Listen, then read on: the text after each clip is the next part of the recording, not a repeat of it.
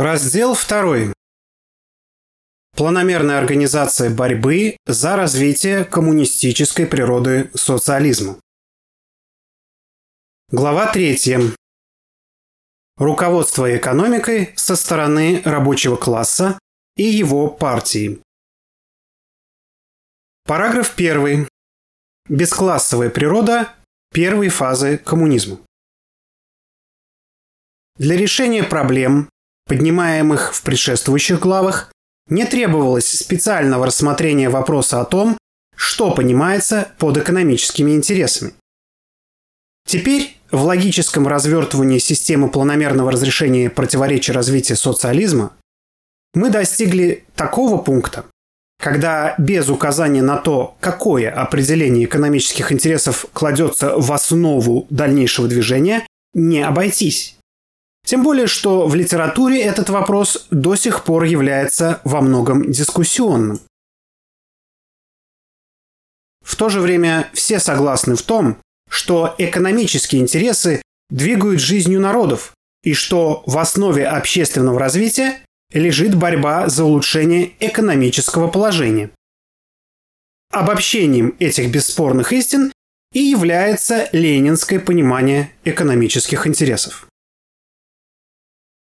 При анализе категории «экономические интересы», проведенном автором совместно с Н.А. Моисеенко, было показано, что Владимиром Ильичем Лениным экономические интересы рассматривались как такая характеристика положения людей в системе производственных отношений, из которой видно, что Владимиром Ильичем Лениным экономические интересы рассматривались как такая характеристика положения людей в системе производственных отношений, из которой видно, что им в силу этого положения объективно выгодно и в какой мере, то есть в какой мере те или иные действия или изменения улучшают экономическое положение субъектов производственных отношений.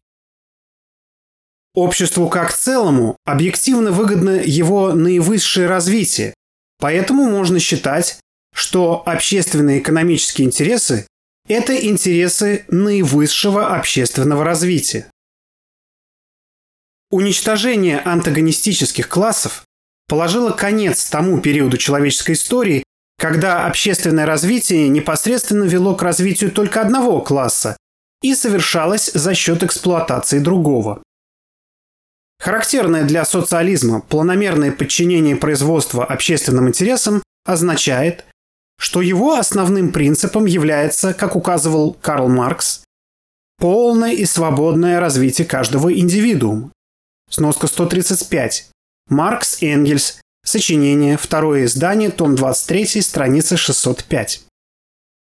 Фридрих Энгельс писал, что с переходом к социализму станет реальным осуществить, цитата, возможность обеспечить всем членам общества путем общественного производства не только вполне достаточные и с каждым днем улучшающиеся материальные условия существования, но также полное свободное развитие и применение их физических и духовных способностей. Конец цитаты. Сноска 136. Смотри там же, том 20, страница 294.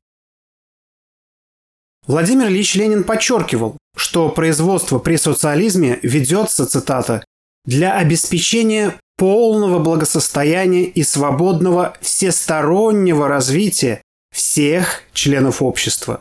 Конец цитаты. Сноска 137. Ленин Владимир Ильич. Полное собрание сочинений. Том 6. Страница 232. В соответствии с этой, вошедшей в новую редакцию программы КПСС формулировкой, партия будет и впредь делать все необходимое для неуклонного роста реальных доходов трудящихся и дальнейшего повышения благосостояния всех слоев и социальных групп. Поставлена задача добиться качественных изменений во всех существенных сторонах жизни общества и его членов. Подчинить производство общественным интересам вовсе не означает подчинить общественным интересам только выпуск продуктов. Ведь, цитата, Производство есть присвоение индивидам предметов природы в рамках определенной формы общества и посредством нее. Конец цитаты. Сноска 138. Маркс, Энгельс, сочинение второе издание, том 46, часть 1, страница 23. А присвоение – это превращение в свою жизнедеятельность. Присвоить что-либо означает сделать его моментом своей жизнедеятельности. Так что в производстве надо различать не только объективизацию в виде производимых продуктов сущностных сил человека, о предмечивании, но и превращение этих продуктов в процессе потребления в момент жизнедеятельности человека. Распредмечивание. Без распредмечивания нет процесса производства, нет воспроизводства. Общественным интересам необходимо подчинить не только процесс опредмечивания индивидуум своих жизненных сил, которым нередко ограничивают производство, но и процесс распредмечивания, то есть процесс распределения и потребления материальных благ. Только если оба эти процесса, как моменты единого процесса производства, подчиняются цели обеспечения полного благосостояния и свободного всестороннего развития всех членов общества, можно считать, что этой цели подчиняется производство, взятое во всей полноте своих определений. Не увеличение вещественного богатства как результат опредмечивания сущностных сил человека а развитие самих этих сил на базе роста вещественного богатства. Вот что отличает коммунистический способ производства. Классики марксизма-ленинизма подчеркивали, что, цитата, «в буржуазном обществе живой труд есть лишь средство увеличивать накопленный труд». В коммунистическом обществе накопленный труд – это лишь средство расширять, обогащать, облегчать Жизненный процесс рабочих. Конец цитаты. Сноску 140 смотри там же, том 4, страница 439. Коммунистическое общество, цитата, производит как свою постоянную действительность человека со всем этим богатством его существа, производит богатого и всестороннего, глубокого во всех его чувствах и восприятиях человека. Конец цитаты. Сноска 141. Смотри там же, том 42, страница 122-123.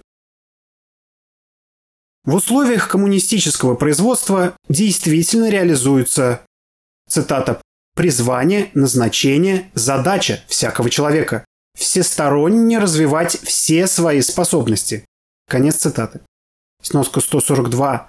Смотри там же, том 3, страница 282. Благодаря планомерному подчинению производства общественным интересам, эта задача перестает быть только идеалом. Сбывается предвидение классиков марксизма-ленинизма. Цитата.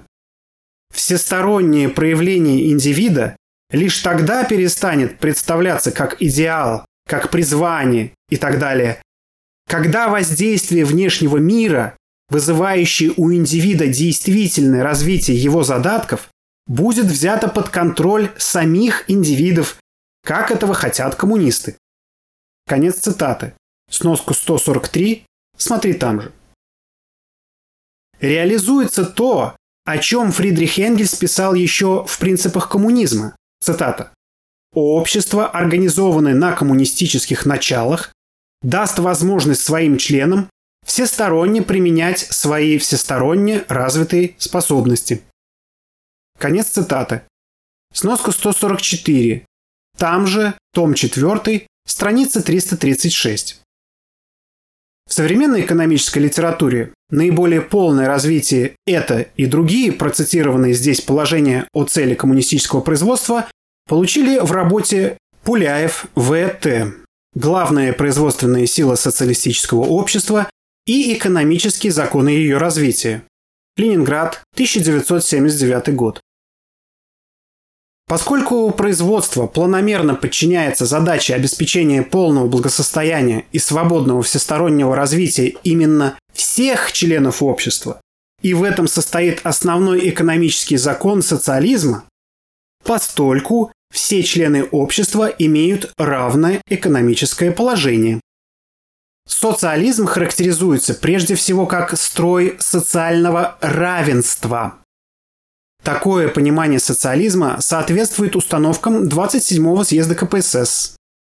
Цитата.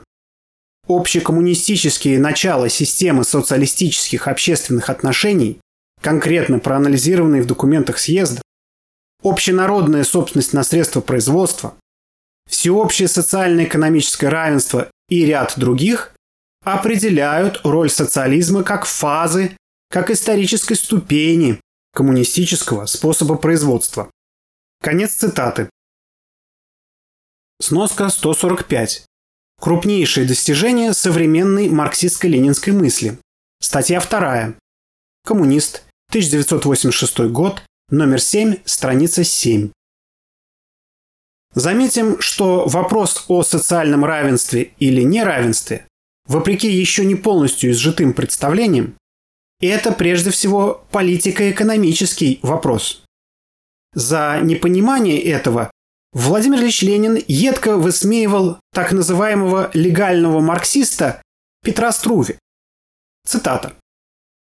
«Политическая экономия пусть занимается трюизмами и схоластикой, да бессмысленной погоней за фактиками. А вопрос о социальных неравенствах пусть отойдет в более безопасную область социолого-юридических рассуждений. Там, в этой области, легче отделаться от этих неприятных вопросов. Конец цитаты. Сноска 146. Ленин Владимир Ильич. Полное собрание сочинений, том 25, страница 44. Экономическое равенство членов социалистического общества определяет единство их экономических интересов. Поскольку производство закономерно развивается в целях обеспечения полного благосостояния и свободного всестороннего развития всех членов общества, постольку всем им без исключения объективно выгодно развитие общественного производства, перерастание социалистического производства в полностью коммунистическое. В марксизме-ленинизме требование равенства понимается в смысле уничтожения классов. Еще в документах Первого интернационала подчеркивалось, цитата, «не уравнение классов, бессмыслица, на деле неосуществимое, а наоборот, уничтожение классов, вот подлинная тайна пролетарского движения, являющаяся великой целью Международного товарищества рабочих». Конец цитаты. Сноска 147. Маркс, Энгельс, том 18, страница 12. Владимир Ильич Ленин указывал, что понятие социального равенства имеет конкретно исторический характер.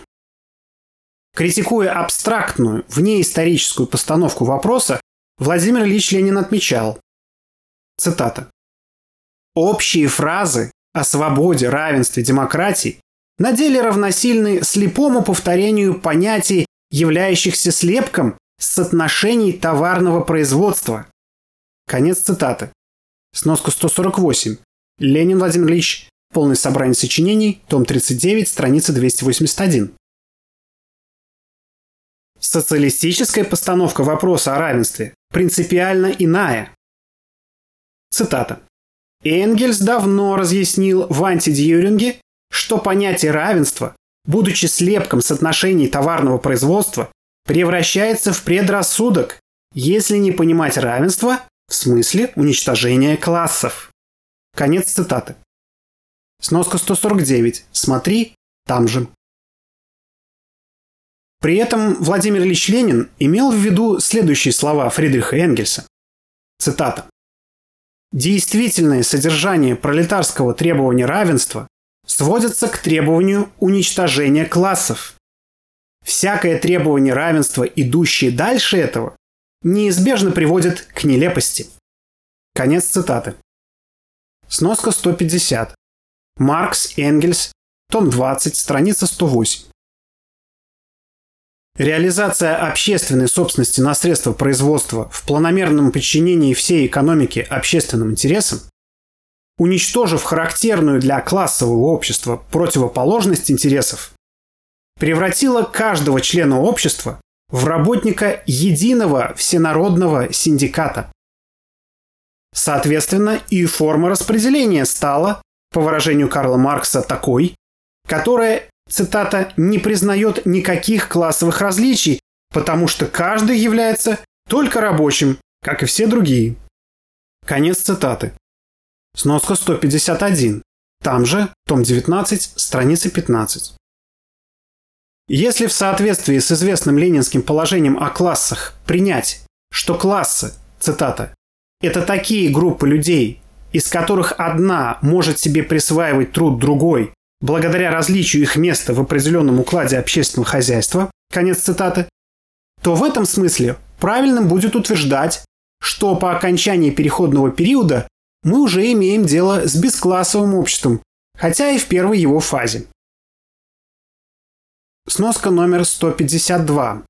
Цитату смотри Ленин, Владимир Ильич, полное собрание сочинений, том 39, страница 15. Цитата. В ленинском теоретическом наследии содержится, отмечает М.Н. Рудкевич, научно обоснованное разграничение социалистического бесклассового общества, при котором еще не полностью преодолена социальная неоднородность, поскольку распределение совершается по труду. И полное уничтожение классов, как более далекой цели коммунистического строительства, достижение которой означает преодоление всех корней и рецидивов социально-классовых различий, достижение полной социальной однородности. Конец цитаты.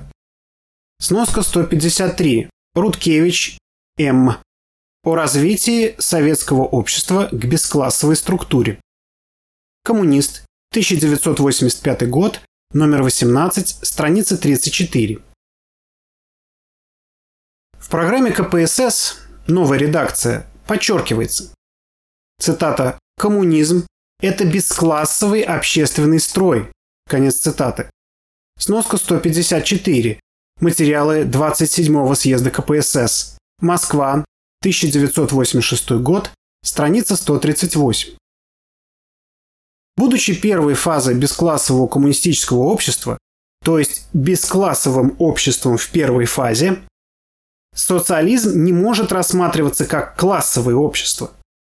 Нельзя поэтому согласиться с утверждением о том, что социализм – это классовое общество. Революционный переход от классового к бесклассовому обществу происходит не по пути от неполного к полному коммунизму, а в процессе перехода от капитализма к социализму. Не случайно поэтому в документах нашей партии еще в 30-е годы речь шла о бесклассовом социалистическом обществе. Например, в отчетном докладе ЦК ВКПБ 17-му съезду партии ставился вопрос о построении бесклассового социалистического общества. Сноска 155. 17-й съезд Всесоюзной коммунистической партии большевиков, стенографический отчет, Москва, 1934 год, страница 28. Понимание бесклассовой природы социализма как первой фазы бесклассового коммунистического общества имеет место и в литературе последнего времени. А. И. Юткин писал, например, цитата, «В социалистическом обществе нет классов или социальных групп, занимающих противоположные позиции в общественном производстве и непримиримых по своим интересам. По своей генетической основе и коренной природе социалистическое общество является бесклассовым обществом. Остатки классовых различий, как результат недостаточного развития нового способа производства, не могут поколебать данного вывода. То есть является обществом, однородным по своей социальной структуре. Конец цитаты. Сноска 156. Юткин А.И. Познание неантагонистических противоречий как источника функционирования и развития экономики. Метод политической экономии социализма под редакцией В.Н. Черковца, А. А. Сергеева, Москва, 1980 год, страницы 87-88. Мы бы сделали ошибку, если бы считали, что с построением социализма классы были уничтожены не в главном и основном, а во второстепенном и несущественном. Это значило бы не признавать тот непреложный факт, что с победой социализма в главном и основном было достигнуто социальное единство общества. Бесклассовое общество в его первой фазе никак нельзя считать классовым обществом и потому, что социализм – это коммунизм, который развивается на собственной основе. И нет двух разных способов производства – классового социализма и бесклассового коммунизма. А есть две фазы одного бесклассового коммунистического общества. Другое дело, что, выходя из классового общества, коммунистическое бесклассовое общество на первых порах не может не нести на себе следов этого выхождения. Владимир Ильич Ленин писал, что это неизбежно, цитата, «пока полностью не укрепилось, не упрочилось, не развилось на своей собственной основе бесклассовое общество». Конец цитаты. Сноска 157. Ленин Владимир Ильич. Полное собрание сочинений. Том 41. Страница 53. Примечание.